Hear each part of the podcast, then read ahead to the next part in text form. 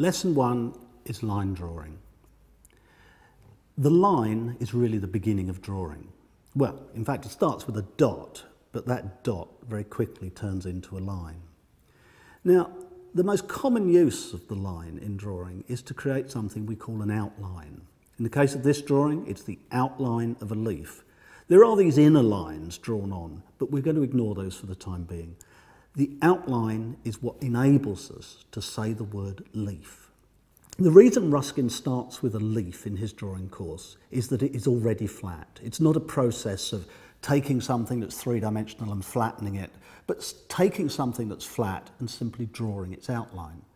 But instead of tracing around it, what Ruskin asks us to do is to copy it, to follow exactly where the line of the leaf is on a piece of paper using the tip of a pencil.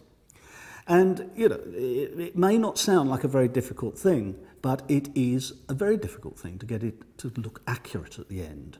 And the way that Ruskin asked his students to check the accuracy was to trace the original leaf and then use it as a check on their own drawing, lifting up the tracing, drawing on, closing it down again, and seeing whether they were getting the line in the right place. Now, what's interesting about this drawing is that it looks very precise. It looks as though Ruskin got it right first time and was brilliant at drawing.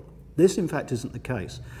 It's full of corrections. All the way around the edge of this drawing, Ruskin is using an eraser to check the accuracy of the line, to remove bits that are wrong, and come back in with a pencil and correct them. And so, in fact, this is a very heavily worked edge.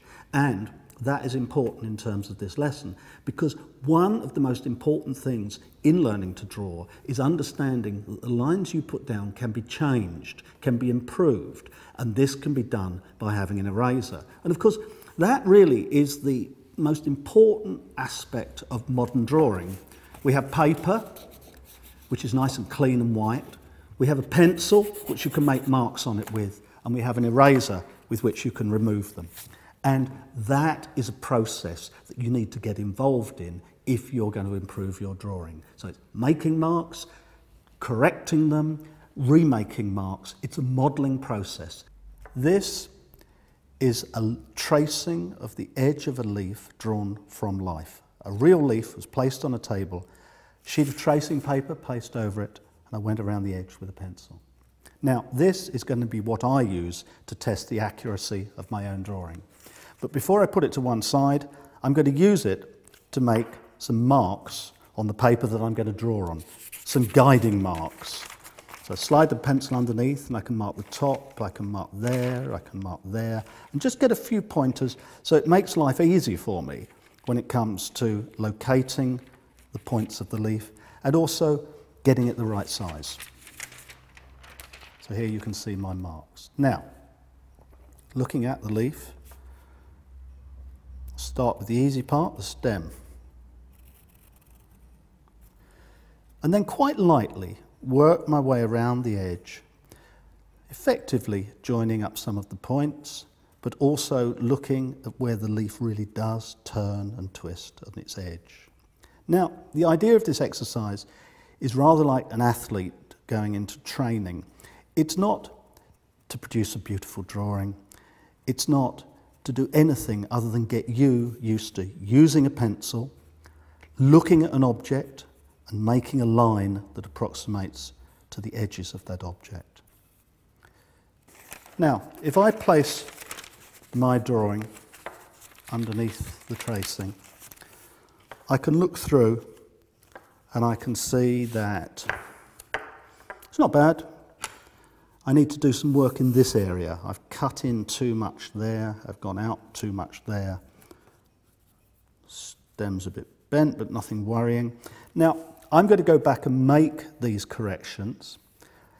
Then I'm going to darken the line. And I think probably before I do anything, I'm going to erase the area that I'm least satisfied with.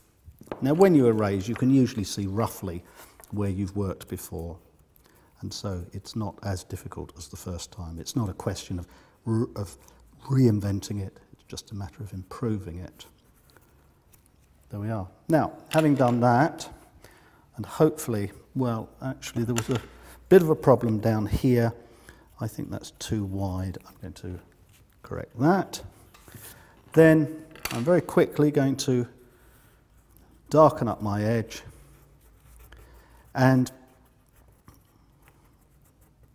hopefully end up with an image that isn't precisely the same as what uh, as the edge of the leaf that I picked, but actually is pretty close to it. Now, if I lay my drawing back over, you will see, I can see that there are some errors, but they're not very substantial errors, and what I've drawn is something that approximates to uh, a, the actual leaf.